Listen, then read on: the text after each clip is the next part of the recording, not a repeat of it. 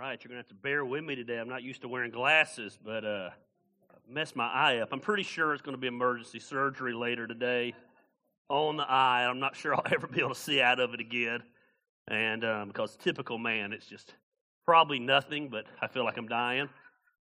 So uh, we're the third week of a series we're calling Monsters. And we're talking about the monsters that we deal with in our everyday life. We're not talking about the monsters you see on the movies. We're not talking about the monsters you see on television. We're not talking about the monsters you see in the store right now because it's Halloween. We're talking about those real life monsters that will literally come along and they will suck the life out of you if you let them. The different people in our lives who are simply difficult to be around. But the reality is we have to be around them. I, I've learned that no matter how hard you try, you can never get away from people. I'm in the people business. I pastor you lovely people. I put on festivals for a living and I'm around people. And every time I'm around people, I am quickly reminded that I simply just don't like people. They drive me nuts. They drive me crazy. I showed up at the festival yesterday at about 5:30 in the morning and someone said, "Why do you get there about an hour and a half before the vendors start arriving?" Because I know it is the only ounce of quiet that I will have all day. Because I know the minute the first vendor shows up, they're going to start asking the stupidest questions that I've ever heard. I know that even though they've done festivals with me for eight years, they're going to start driving me crazy and act like they don't know what's going on. And by the end of the day, I'm literally going to want to strangle every person I come in contact with. People will drain you, they will wear you out. And especially difficult people. And we're talking about those monsters throughout this series. We're talking about those that come along and they literally suck the life out of you. Today we're going to hang out probably right around Matthew 16, and we're going to be talking about those monsters that are manipulators. The manipulative monsters, the controlling monsters in our life. This monster's close to me because I've always been in a role where you were supposed to act a certain way and I've never been the one to act that way. And there's always been people in my life who have tried to control me and get me formed and shaped to fit their standard of what my life should be. And those monsters are dangerous. Because what I've learned about controlling monsters and what I've learned about manipulative monsters are those are the ones that are closest to us. Because to manipulate somebody, to control somebody, you have to be close to that person. That they're the type people that, that they know what makes us tick. They know how to set us off. And they love to come along and manipulate and prey on those areas of your life. Has anybody dealt with a manipulative monster in your life? Maybe it was a boss you worked with. Maybe it was a family member you grew up with. Maybe it was a neighbor. Maybe you married that monster. Don't say amen to that if you did. Keep it inside. I mean, deep in your soul, be amening. But don't let it come out verbally because you'll be paying for that. You know, the funny thing is, is the Bible is full of manipulative monsters. In Genesis chapter 21, we see an example as a guy named Jacob is manipulating Esau. If you don't know the story, the story's of two brothers. And Esau's been out in the country and he's been out working and working the fields and he's been gone a long time and he comes in back into the home base, if you will, back to the land. And he's been out so long that he's starving so much that the Bible says he was literally near death. And if he didn't get something to eat soon, the Bible says he was going to die. He was famished. And he pulls up, and while he's doing that, Jacob, his brother, just so happens to be cooking at that time. And the Bible says he's cooking this big pot of stew, and Jacob saw Esau in serious need. He saw his brother in serious need. He's cooking, his brother's hungry, but instead of offering his brother something to eat, as Esau asked for a bite to eat, Jacob said, I'll give you something to eat. But first, first, give me your birthright. You say, what does that mean? He was the oldest. Esau was the oldest. Give me your birthright. That way, everything that is promised to you as the firstborn will now be mine. And he said, I'll give you some stew. Jacob saw Esau in need. He manipulated him and he took advantage of him and he abused him because make no mistake about it, manipulation is abuse. Let me say that again. I said manipulation is abuse. It doesn't matter how comfortable you become to manipulation, it's abuse. In Mark chapter 6, we see a story about two women who manipulated King Herod. You may not be familiar with the story, but apparently Herod was throwing a party. It was a big party.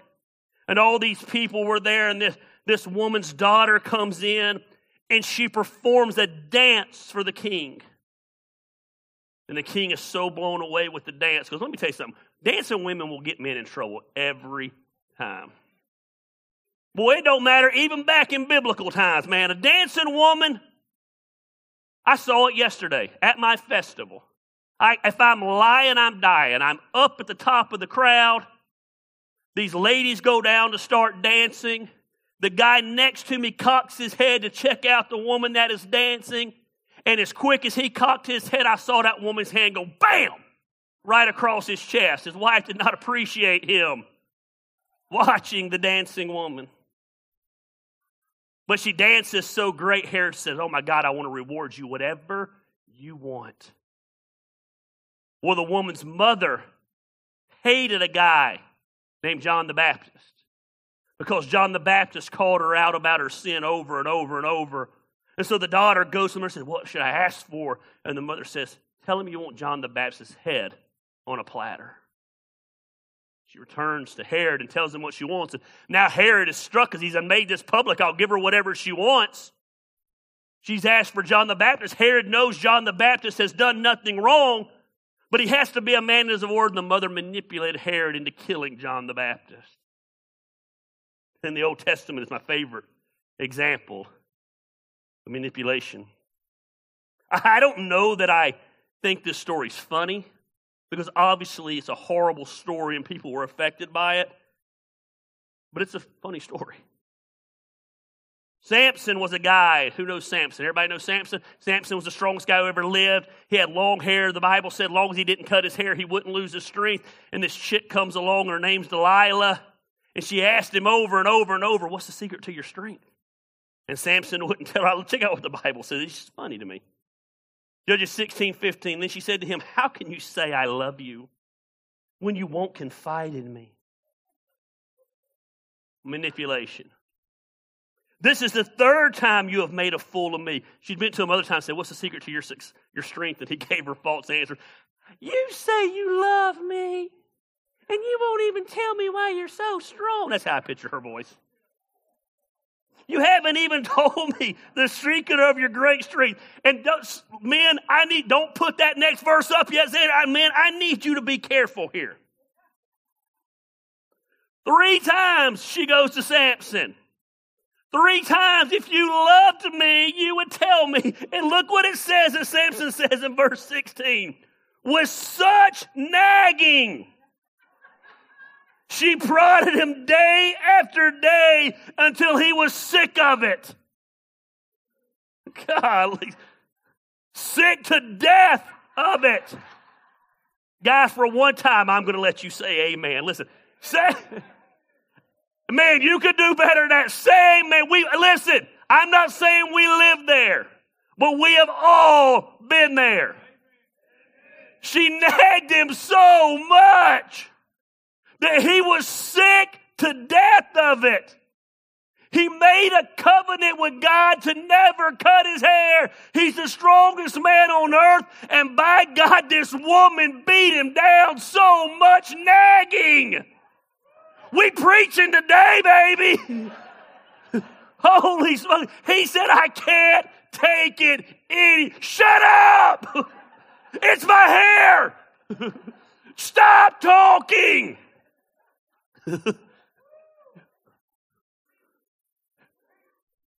Holy smokes! Just shut up! Samson, man, Samson is in the hall of faith.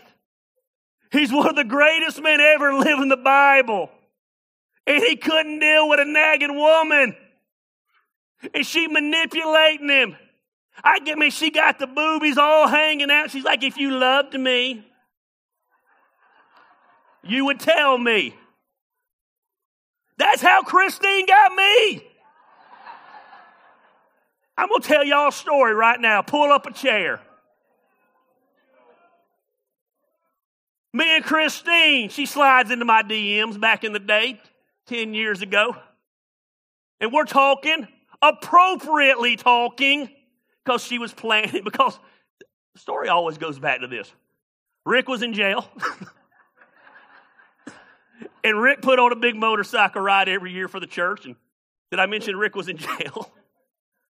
So Christine was going to take over the ride, and we're talking, bam, bam, bam, bam, bam. And while we're talking, she says, You know, you know, you manipulated me. She said, Hey, I'm going into Target right now. Some guy just made a comment about my legs. If I get kidnapped, just know that's where I was. She was being funny. No, she was, she was, she was throwing that hook. And I'm a man. And I bit. I said, noted. If I ever decide to ask you out, I won't make a comment about your legs. And she comes back and says, You wouldn't have to ask. And that's all it took manipulation 10 years later. Got a ring on it, married, got 742 kids, 932 dogs, debt. Manipulation, man. Golly knowing she knew what she was doing. No, she knew. And we're weak. We're dumb. ah, women got all the power. Don't think for a minute women ain't got the power. Manipulation. You want this, you'll do that. Yeah, yeah, ma'am. What do I need to do? God, I love the Bible.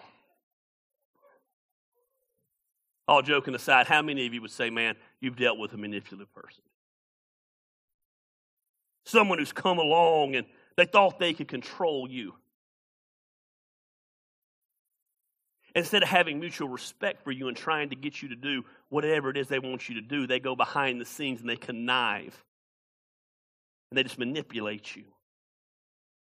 We all have these monsters in our lives.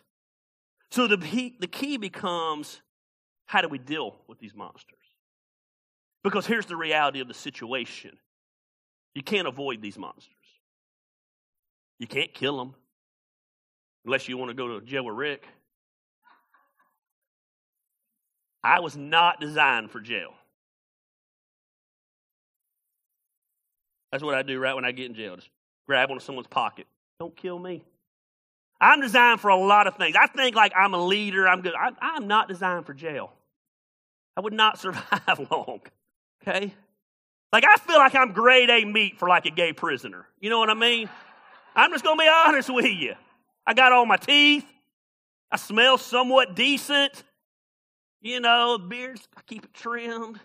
Like, I just not cut out for jail. So that's not a good option for me to kill the manipulators. So the key becomes is how do we deal with them? Well, before you can deal with them, you got to learn how they operate, and they use two weapons. Two weapons. Manipulators love to use threats. They love to threaten you.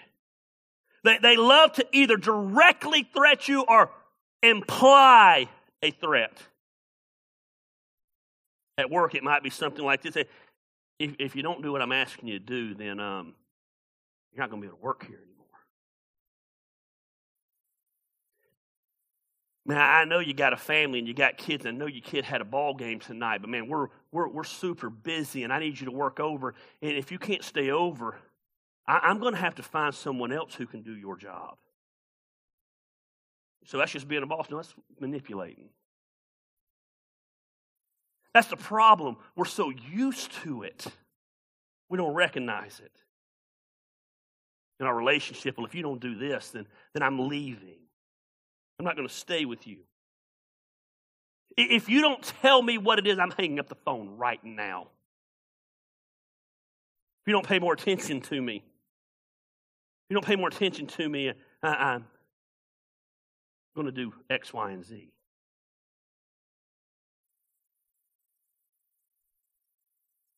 Like I said in marriage, well, if you don't do this, then don't ask for that. I know none of you ladies would do that. But I hear rumors that that happens in the real world. And I don't know what that is. It can mean anything. So if your mind went to something perverted, that's between you and the Lord. I could have been talking about dinner.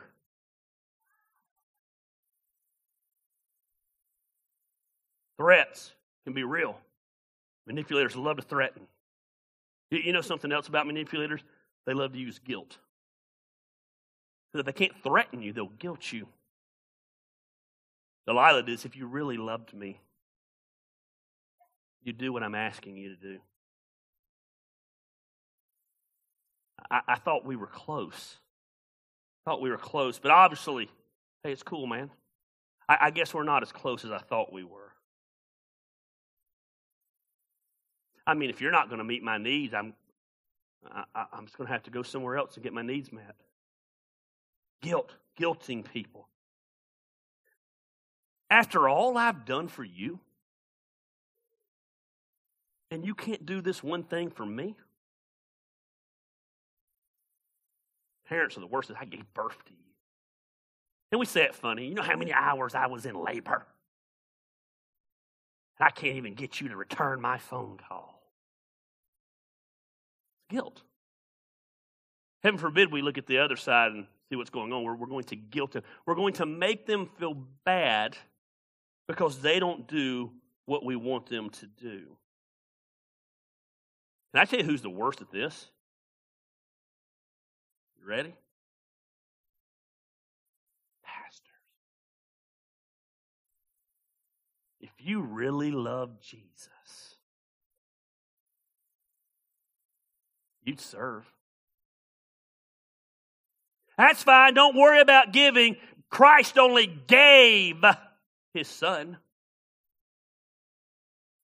Man, preachers are some manipulators. Boy. Guilting people into religion. Or my favorites, they'll do the silent treatment. I might be guilty of this. I'm not talking right now. Just don't talk to me right now. Making punishing them because they didn't do what we wanted them to do. You got to know how the monster is going to attack.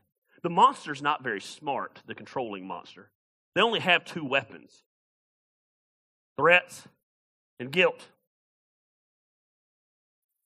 Now, many of us in our everyday life, we have people, and don't miss this, that intentionally or unintentionally sometimes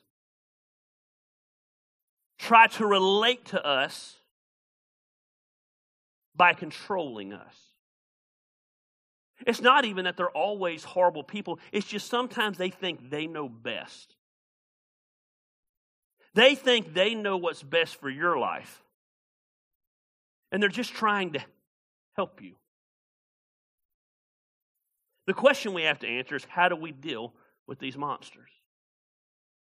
Because I am telling you today, this monster will destroy you in ways you never imagined. God created you, God designed you. God has a plan for your life. He told Jeremiah, He said, Before the foundation of the earth, when you were in your mother's womb, I knew you and I set you apart for a purpose to be the prophet of the nations. I want you to hear me today. God has a purpose for your life. And what an insult to God when you allow someone else to come along and form them into what they want you to be instead of what God designed you to be. The church, again, is the king of this.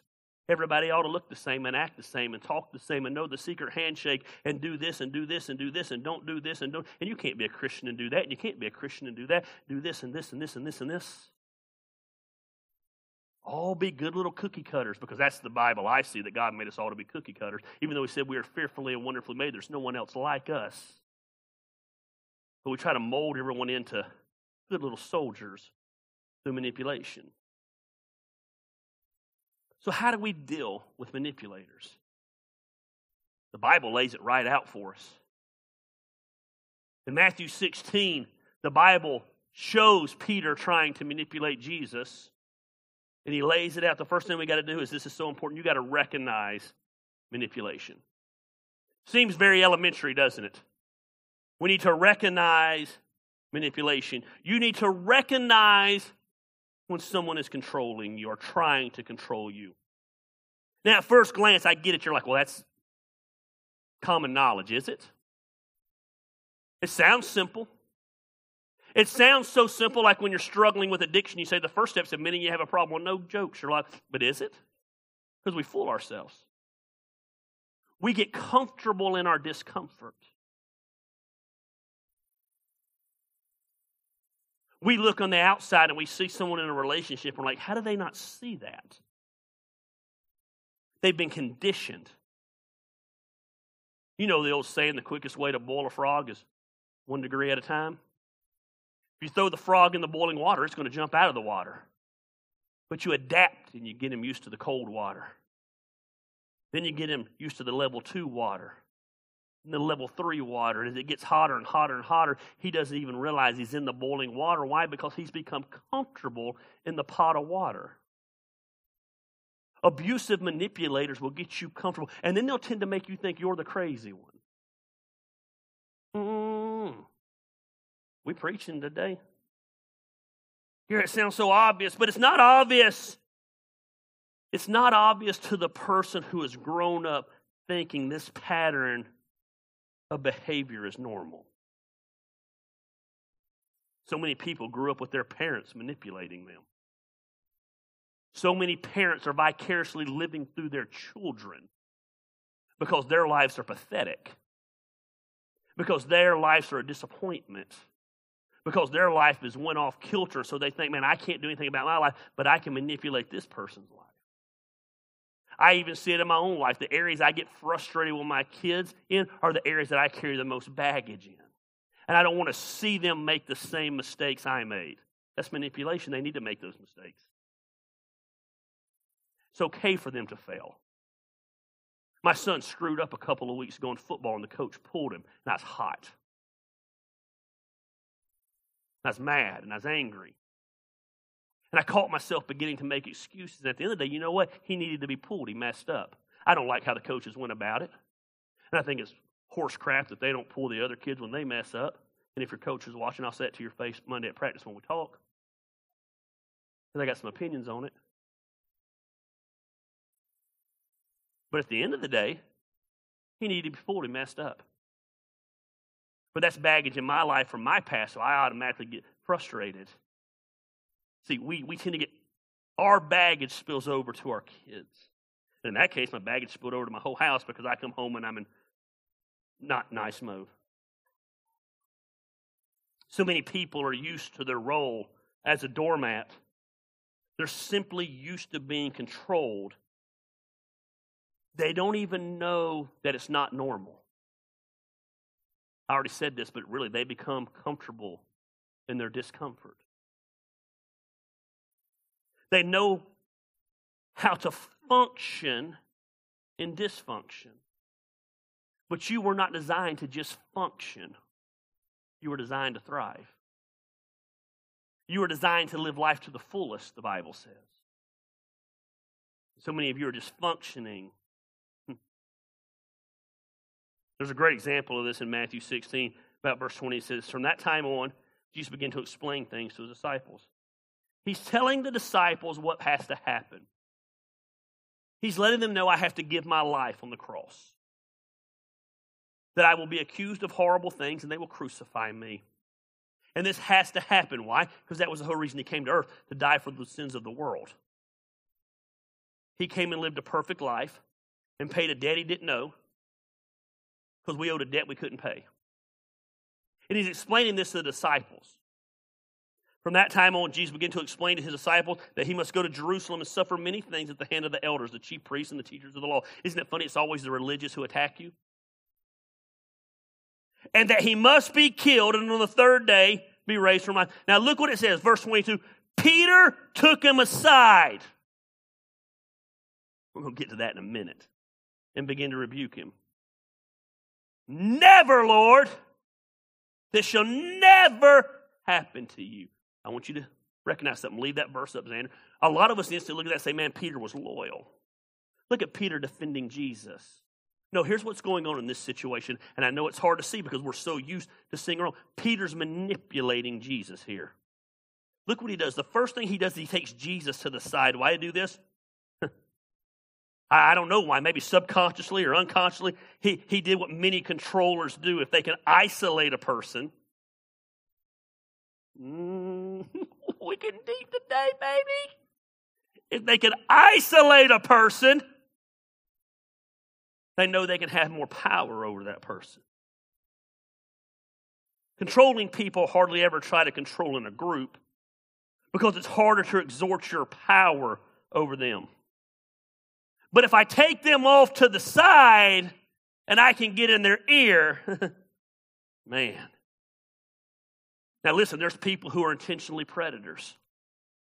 They're looking for the weak ones, the vulnerable ones. They're trying to manipulate and control. But I think the large majority of us are not dealing with those type of manipulators, even though they exist. We're dealing with people who genuinely love us, genuinely in their mind think they know what's best for us. And they've simply learned instead of coming along and doing life with us and walking with us as we figure it out, they're going to come along and again, maybe even unknowingly manipulate us. It's an unhealthy way because they're unhealthy of trying to relate. They're not trying to hurt us, but they simply know what they know, and that's what I think Peter was doing here. Don't miss this. Peter loved Jesus. He had devoted his life to following Jesus. But he did not want Jesus to come and do what he came to earth to do, which was to die. Why? Because in the fleshly it affected Peter. Peter was not ready to lose Jesus. It wasn't that Peter was a bad guy, but he wanted to continue to do life with Jesus. He wanted to continue to spread the message with Jesus. He wanted to continue the adventure with Jesus. Jesus dies. What Peter's purpose he feels has gone away. So he pulls Jesus off to the side, away from the rest of the disciples, and he begins unintentional manipulation. That can't happen. What do you mean it can't happen? That's the reason he came to earth. But I don't want it to happen. It's not about you. Mm, manipulators. Let me. Life isn't about you.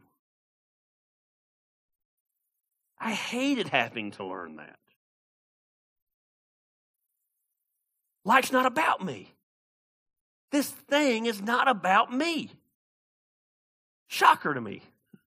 Thought it was. Didn't matter what Peter wanted.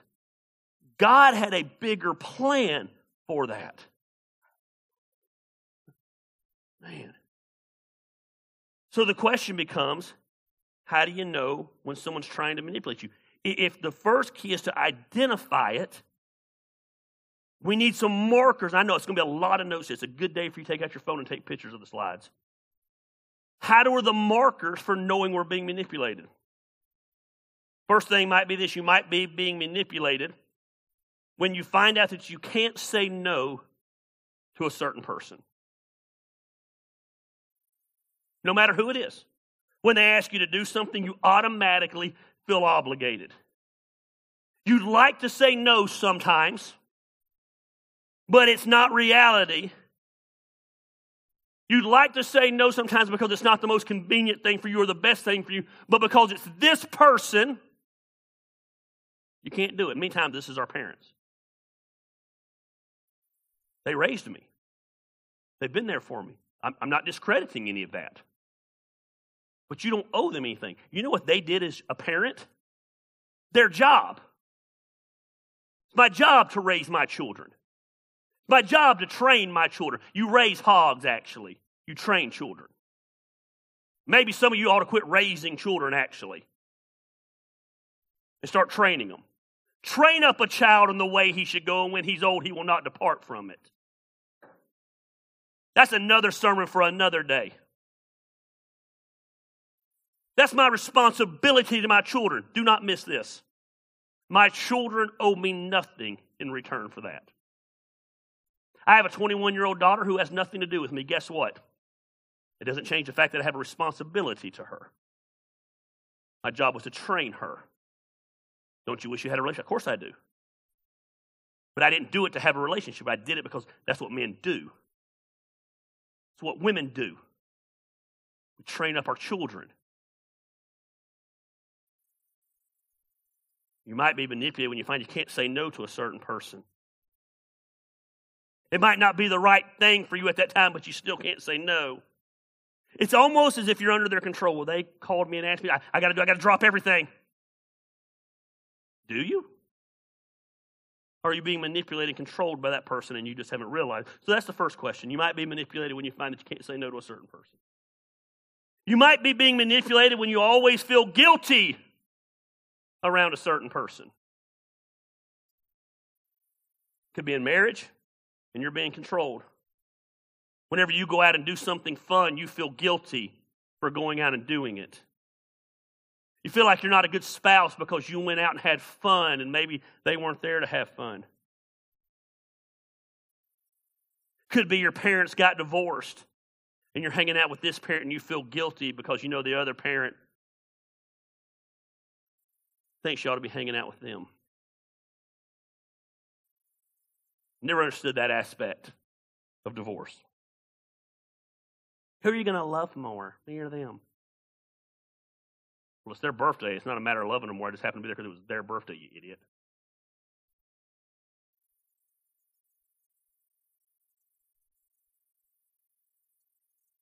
If you like X, then you're disloyal to me. Why? You have an issue with X. I don't. Me and Christine learned that a long time ago. We used to always think, man, if we have an issue with someone, all our friends ought to have it. Why? That's manipulation. We're the one with the issue. Why bring our baggage onto other people? Why are we trying to control who other people should or shouldn't like? You might be being manipulated you always feel guilty around a certain person. Number three, you might be manipulated when you feel ultimately responsible. When someone's life's falling apart and you're like, man, I think it might be my fault. I could have done more. I could have done more. If I had been there, if I had answered that phone call,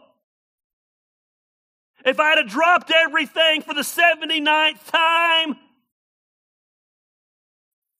if I would have let them be an asshole one more time. You say, Gary, what's an asshole? It's a person who asks your advice but never follows through with what you tell them to do. It's an asshole. If I'd have let them be an asshole one more time, maybe, maybe they wouldn't have went down that path. Who do you think you are that you can control someone else's life and get them on the right path? Can't do that. You feel responsible for them. That's my wife. I'm we are responsible to each other in a lot of ways. for a team. But at the end of the day, I'm not responsible for her actions. She's not responsible for mine. If I go off and do something stupid, it's not because she's not doing something. It means I went off and did something stupid because of I'm stupid. I did X because they weren't doing Y. No, you did X because you're selfish. Because if you thought doing X was going to fix Y, no wonder you ended up with Z. Not how it works. Number four, you might be manipulated when you feel you compromise your values to please others.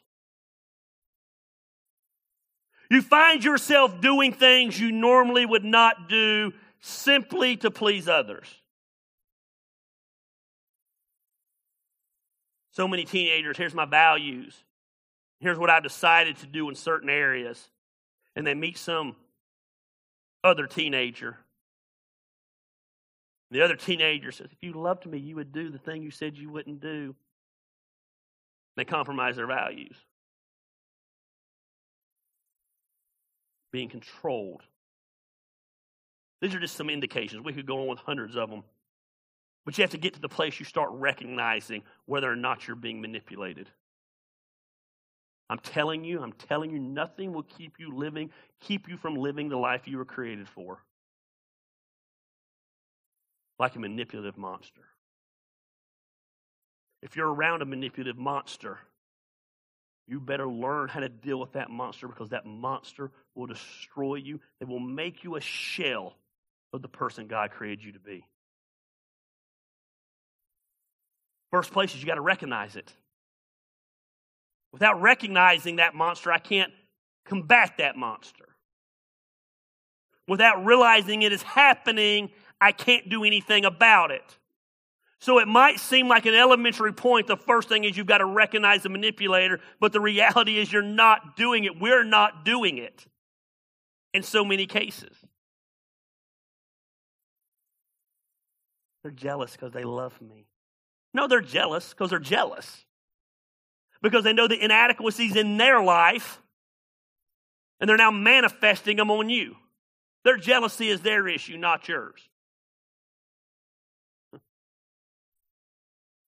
Those monsters are seeking you out. So, the first things we're going to recognize manipulation. Second of all, oh, this is going to be hard for some of you, we're going to respond to manipulation. I have personal values in my life. One of my values in my life that I live by is be mean about the vision. If I have a vision for my life, I'm mean about it. You're not going to derail me. I will run you over to fulfill what I feel like is the vision for my life. But another value I have in my life is run to confrontation.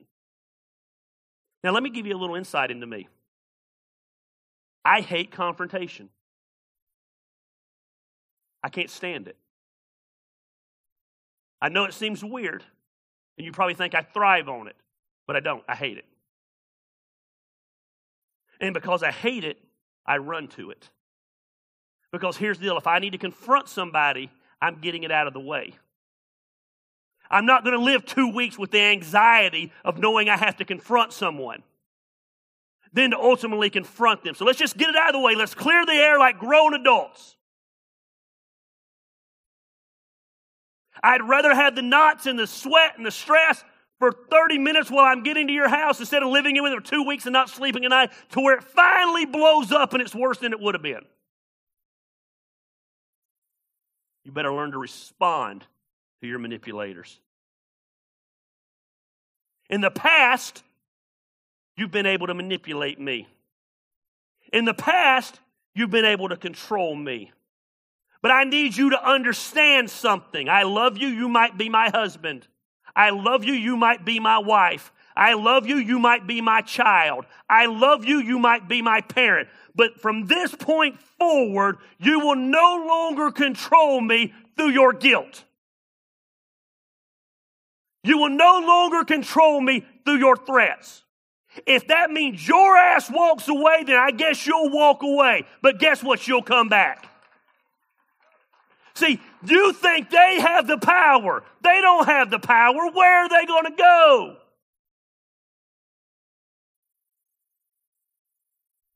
My husband might walk. Where's he going? You think another woman wants him?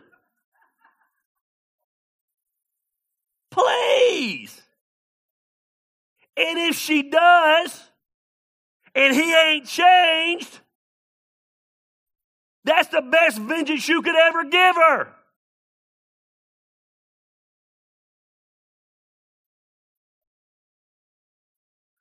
Man, I want to say something here, but man, I know I can't because I'm trying to grow when it comes to my ex wife. I'm just trying to grow and not say mean stuff anymore because Christine has taught me it's not the way. But I want to say something. I always say, man, the best, the best revenge for these guys they got to be with her. you know what I mean? They can have her. I know what it's like. Poor guy, pray for him every day. I'm only slightly joking. We've grown a lot past that. you got to respond to manipulator. It's not going to work for me anymore. She's done it to me. My baggage. My issues. Cool, I got it. Enough's enough. I hate that you feel that way and you're that uncomfortable, but that's your issue, not mine. I've done it to her. Enough's enough. It's what leads to a healthy relationship. It's uncomfortable at the moment. But sometimes you got to confront it's no longer going to work for me. You got to understand that in the past you could control me, but that's not going to happen anymore. I now understand the importance that I do what God wants me to do and not what people want me to do. Nothing stops manipulators in their tracks quicker than letting them know what they are. I see what you are. You're not going to put your insecurity on me anymore. You're not going to put your jealousy on me anymore. You're not going to put your anger on me anymore. You're not going to put your sense of failure on me anymore. You're not going to manipulate me anymore. Go give me the silent treatment for the next three days. Guess what? That's on you. Go get mad for the next 24 hours. That's on you. You're not going to do it to me anymore. And guess what? When you call out their manipulation, and all that is is manipulation, they can still do it, but it's just not as powerful when they realize you know what they're doing. Look what it says about Peter. Peter took him aside and began to rebuke him. Never, Lord. I like the exclamation point. Never. This shall never happen to you. I don't know why I think he has that accent, because he probably didn't. But I only have like two accents. Look what he said. Jesus turned to Peter and said, Get behind me, Satan. You're a stumbling block to me. You do not have an. Mm, I didn't even put that in my notes. You do not have the concerns of God, but merely human concerns. Get behind me, Satan. God sent me here for a purpose called to seek and to save that which was lost. My goal was to come to earth, live a sinless, perfect life, and die on the cross for all humankind. You don't have the concerns of God on your mind right now. You simply have your own selfish concerns. And I love you, and I know you love me, but you're only coming to me because you want me to be here for you when I've got a bigger purpose and a bigger calling. He looked at him and said, Get behind me, Satan. That's how hardcore he took responding to manipulators. It's not going to happen to me anymore, Satan. Call him. No, don't call him. He took it serious. They come to you and try and listen here. I know you're my husband, but right now you're the devil. Get behind me. God's got a bigger calling on my life. And as much as I love you, and I'm devoted to you, you are no longer going to control my life. I, I can you imagine living in prison like that? We're not here to please man, we're here to please God. I love that woman. And her as my wife, she's about as good as it gets when it comes to pleasing me or wanting me to be happy or wanting me to fulfill my calling. And I'm the same with her. But at the end of the day, I'm her husband in her life, not God in her life. She comes to me and says, God is leading me to go bam, bam, bam, and I don't like it. And I'm going to get along with God. I say, God, I need you to make it clear to me. I don't want to be the one to hinder her from doing what you called you to do, but God, I ain't liking it. But he must increase, and I must decrease. That's Bible in case you didn't know it. Let me tell you a story. My last church started it here, it grew very fast. I had an executive pastor. And the executive pastor's wife was also on my staff. I was very close with this executive pastor. Every once in a while, I would take a Sunday off and I would allow this executive pastor to teach. This executive pastor was a good man. I assume he still is a good man. I haven't talked to him in probably 14 years. Have no idea where he's at. He's a good man. He couldn't preach his way out of a wet paper bag. He was horrible teacher. He was like watching paint dry. But about three times a year, everyone loved him. Why? Because they loved him. Gary needs a break. We love him. Cool. So he comes to me two weeks before Christmas. Says, I need to talk to you. I said, What do you need to talk about, man? I need to start teaching 50% of the time around here. I said, That ain't happening. I said, You're lucky you get to preach three times. He said, If you do not allow me to teach 50% of the time, I will leave. And if I leave, that means my wife leaves. So he tried to manipulate me with two staff positions. And I'm sure all kinds of people will go with us. I said, Well, I tell you what I'm going to do. You go find a building. Tell me where you want to go and start your church. I'm going to pay your six, first six months' rent. Because you ain't staying around here. Well, I want to start the church again. I said, You can start it next door to where we meet. I'll pay the rent for six months. I said, But don't you ever come in my office again and try to blackmail me or manipulate me into changing the vision of this church to feed your selfish desires because you get a high from being on a stage. He didn't expect that. He looked like he saw a ghost when I said that. So then I looked at him and said, Matter of fact, I'm going to go ahead and make your decision for you. I don't care if you ever go start a church, but this is your last Sunday. You no longer work at this church. People are going to know. I said, No, they're not. I said, Here's why they're not going to know. I said, Because next week's Christmas Eve, and we're going to do seven services on Christmas Eve. That's how big the church was. I said, The next Sunday, we don't even have church because we cancel church the last week of the year every year. I said, It's going to be mid, the first Sunday back, they're not even going to notice you're gone. I said, By about mid January, people are going to be like, Hey, where's so and so and so and so? And I'm going to look at them and be like, Man, what do you mean? They felt God was moving them about a month and a half ago. You missed that? Oh, I guess it did. Here's the deal that was a changing point in our church. Church was already growing.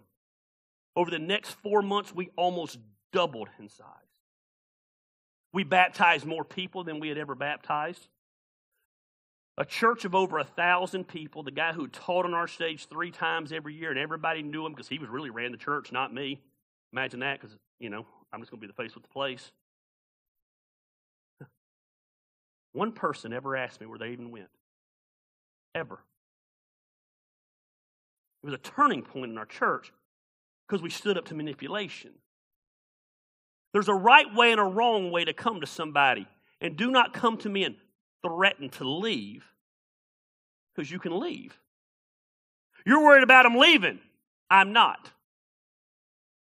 Because I've learned over the years when they leave, God sends 10 more to replace them. See, That's cold hearted. I'm not trying to be cold hearted. I'm just giving you the reality. You've got to confront and respond to manipulation. And when you stand up for the purpose God has in your life, God will always work it out because we think in the natural and God operates in the supernatural. It doesn't make sense. It's scary. I get it. I don't understand how it works. But it works.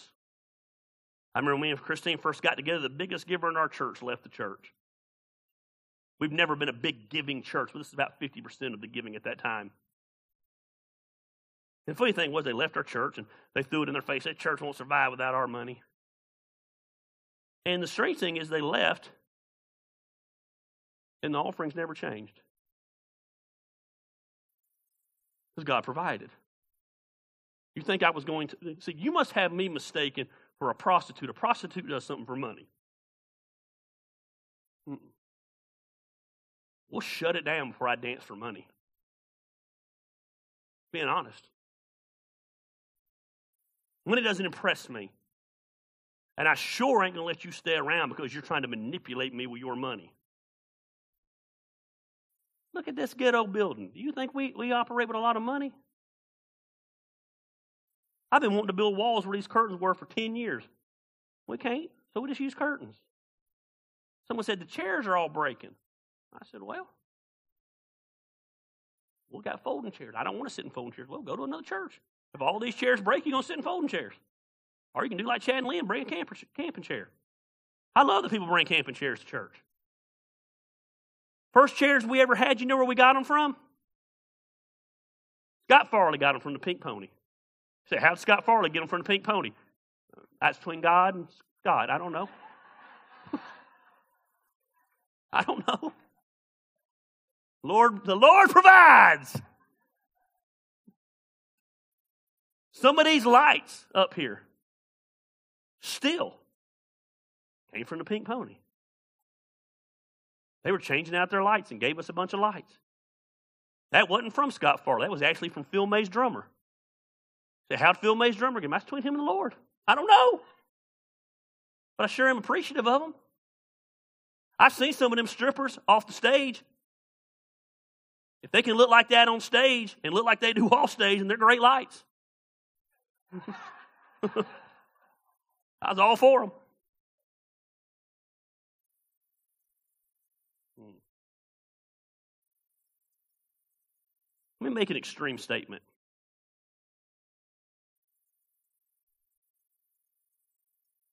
One of the big Ten Commandments is, Thou shalt not have other idols before me.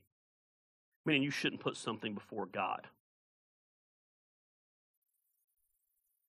Letting manipulator control your life was a form of idolatry. Mm. You're putting their opinion before God's purpose. You've made them an idol in your life. We respond to manipulation. Some of you have been dancing with dysfunction for so long, it's all you know. Someone controls and eventually you cave in. And, and, here, and, and you justify it. it's not worth the fight. No one said you had to fight. You just respond. Well, they'll want to fight. You know what I've learned about fighting? It takes two. When Christine wants to fight, I stay calm.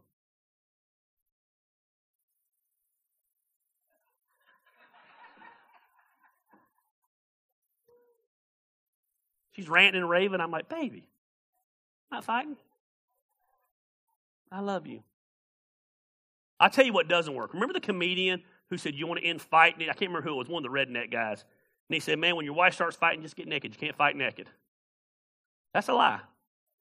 It does not work. It does not work. It does not work. Being honest with you. It does not work. You've made idols out of your manipulators. What's an idol, Gary? Oh, this is deep. It means a false God. You've made a false God out of your abuser. Mm. That's a stretch, Gary. No, it's not. An idol is anything you put before God, and an idol is a false God. You've allowed a manipulator and a controller to come before God. Man. You got to respond to them. Got to respond to them. What you've been doing isn't working. I'm just going to be quiet and love them, and they'll stop. How's that working 15 years in? 10 years in? six months in, we tell our daughter and we'll tell our son, but Emily's at the dating age. We're the king of red flags. Not because we don't like the other person, but I'm like, there's already red flags. You think that's going to get better? And I'm not talking about the little boy she's with now, because I'll beat the red flags out of him. But we just, it, it's not to get them to break up. We just want to identify things, right? Think about that. That's not getting better. See, some of you looked at your manipulator and thought, if I can just marry him, we can change them. And, and, then some of you even went, and I'm not trying to be disrespectful, I get some of you even went a whole nother level. I, I know what to fix it a baby. How'd that work? The way you fixed it is if you'd responded to it. And it might be a little more painful 10 years in, 5 years in, 20 years in. But you still need to respond to it. Because here's the deal what you've been doing ain't working. And if you keep doing what you've been doing, you keep getting what you've been getting. So if you think they're just going to change, why would they change when they can manipulate you and you do everything you want they want you to do? Why would you change? That's heaven. That's heaven for a narcissist. I can guilt you to get whatever. Game on. When you confront them, you're going to step on their toes. It happens. When you, when you confront them, it's going to be uncomfortable. When you confront them, get ready, they're going to turn it all back on you. Stand your ground. I'd rather fight for a week than deal with it the rest of my life. But maybe you're, but I do it for the kids. So now you're teaching your kids how to be controlled by someone else. You're teaching your kids how a boss ought to treat you. I'm not trying to be hard on you. I'm saying this is just a change in your life. This isn't going to work for me anymore. You ever told me that? I hated it. Have I ever told you that? This isn't going to work for me anymore. You wearing clothes at the house is just not going to work anymore. Okay? Lines in the sand. Now, let me make this clear. When you say that, you better be prepared to defend it. You better be ready for sparks to fly. Let me go ahead and tell you this things will get worse before they get better. We ever went through periods where things got worse? All your fault, too. But I stuck it out with her. Because God had a plan for my life, and I know God had a plan for her life. And if she would just get her heart right with Jesus, we'd have the marriage we have today. I love one way conversations. It's so great to be the one on the stage.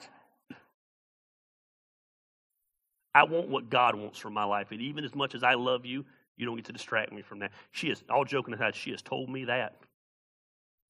I love you. I'd give my life for you but you're not going to distract me from the growth God's doing in my life. I, mm, that's hard to hear. I didn't get angry because I love her. I was hurt to realize I was that person. I tried to make the changes. I don't always make the changes right. Last of all, we must redefine the relationship with the manipulator. This is the key. Because after you respond to them, the relationship will not be the same. I did not say it will be worse. It, might, it, will, prop, it will be better for you, but it will be different. You have to redefine it. You have to redefine the role. The problem is you're used to the old dance, and they're used to the old dance. The person who controls you, you're used to making, they're used to making you move. When you have to redefine the relationship after you confront them, Guess what? Jesus did the exact same thing with Peter. When Peter tried to control Jesus, he said, Get behind me, Satan. You will not control me. God's plan is more important than your plan. Then, Jesus allowed Peter to face the consequences. Don't miss this. this is a story on down the road, he allowed the Peter to face the consequences of his selfishness. Because later on, Jesus told Peter, said, You'll deny me three times. Peter said, No, I won't. Just like, No, you won't.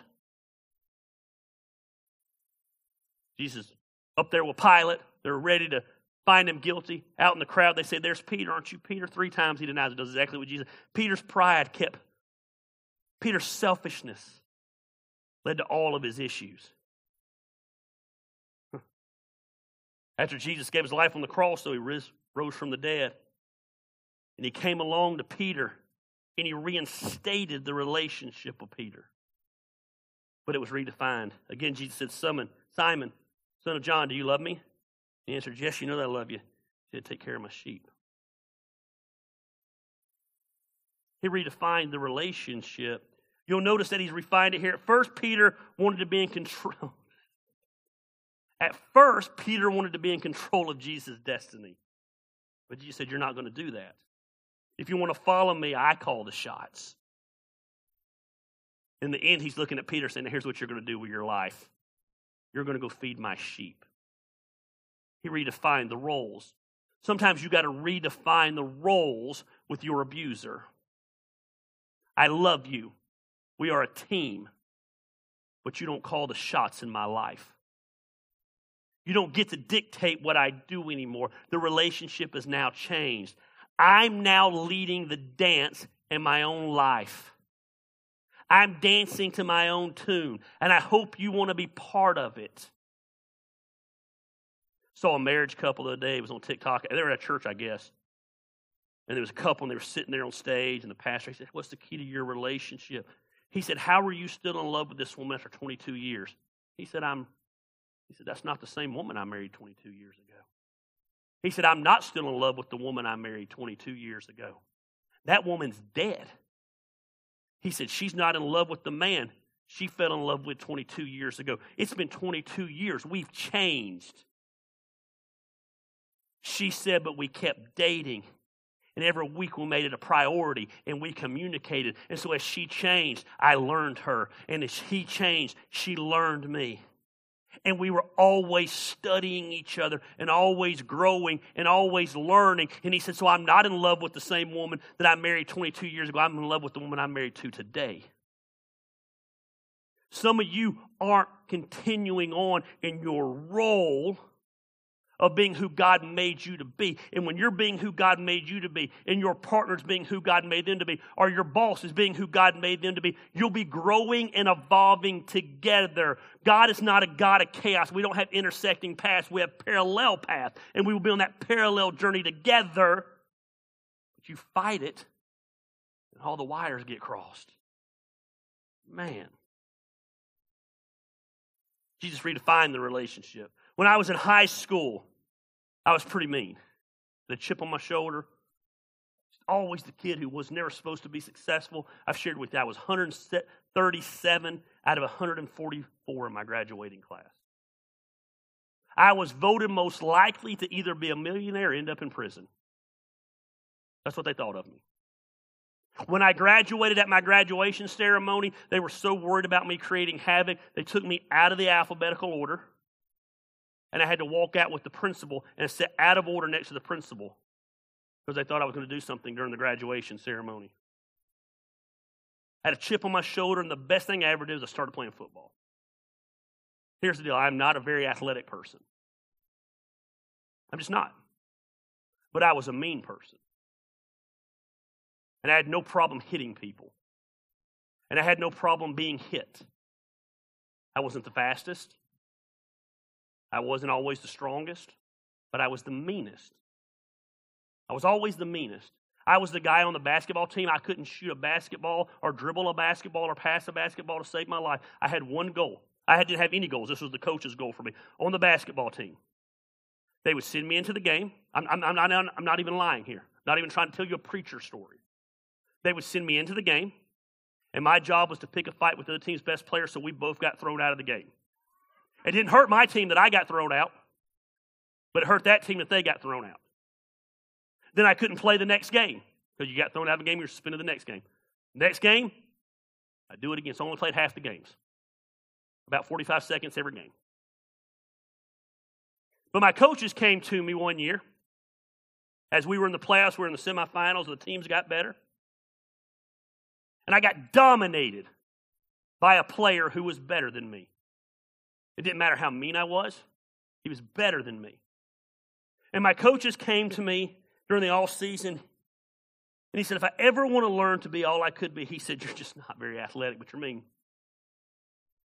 He said, But you got to learn some proper technique.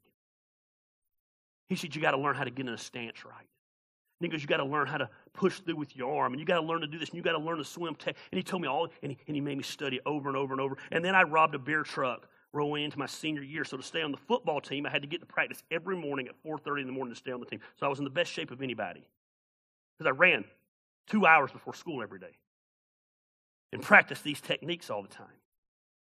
My coach would always say something. He said, You're going to get in the game and you're going to do these techniques. He goes, But you're going to go against someone good. And he goes, Your he said, Your first inclination is going to be to abandon your technique and go back to the old you, where you're just relying on meanness. He said, But if you go back to the old you, you're going to hurt the team because they're going to dominate you because you don't have the proper technique. He said, if we can get your meanness in line with the technique, you will do this. And he would scream all the time on the sideline, sideline at me, don't go back to the old you.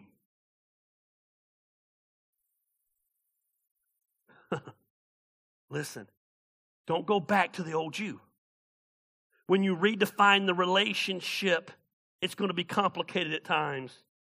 As you redefine the relationship with the monster in your life, you're going to be tempted to go back to what you deemed was peace. It wasn't peace, it was dysfunction that you just became comfortable in. But you've got to stand your ground and let them know you're not going to, they're not going to control you anymore. You're not going to be driven by what they think. You're going to be driven by what God thinks. And there will be a situation where things might get worse before they get better. But they'll get better. You deal with the temporary pain for the long term gain of living for an audience of one. Galatians 1:10 and I'm done. Am I now trying to win the approval of human beings or of God? Or am I trying to please people? If I were still trying to please people, I would not be a servant of Christ. I'm going to educate you on something real quick. You cannot please God and please people.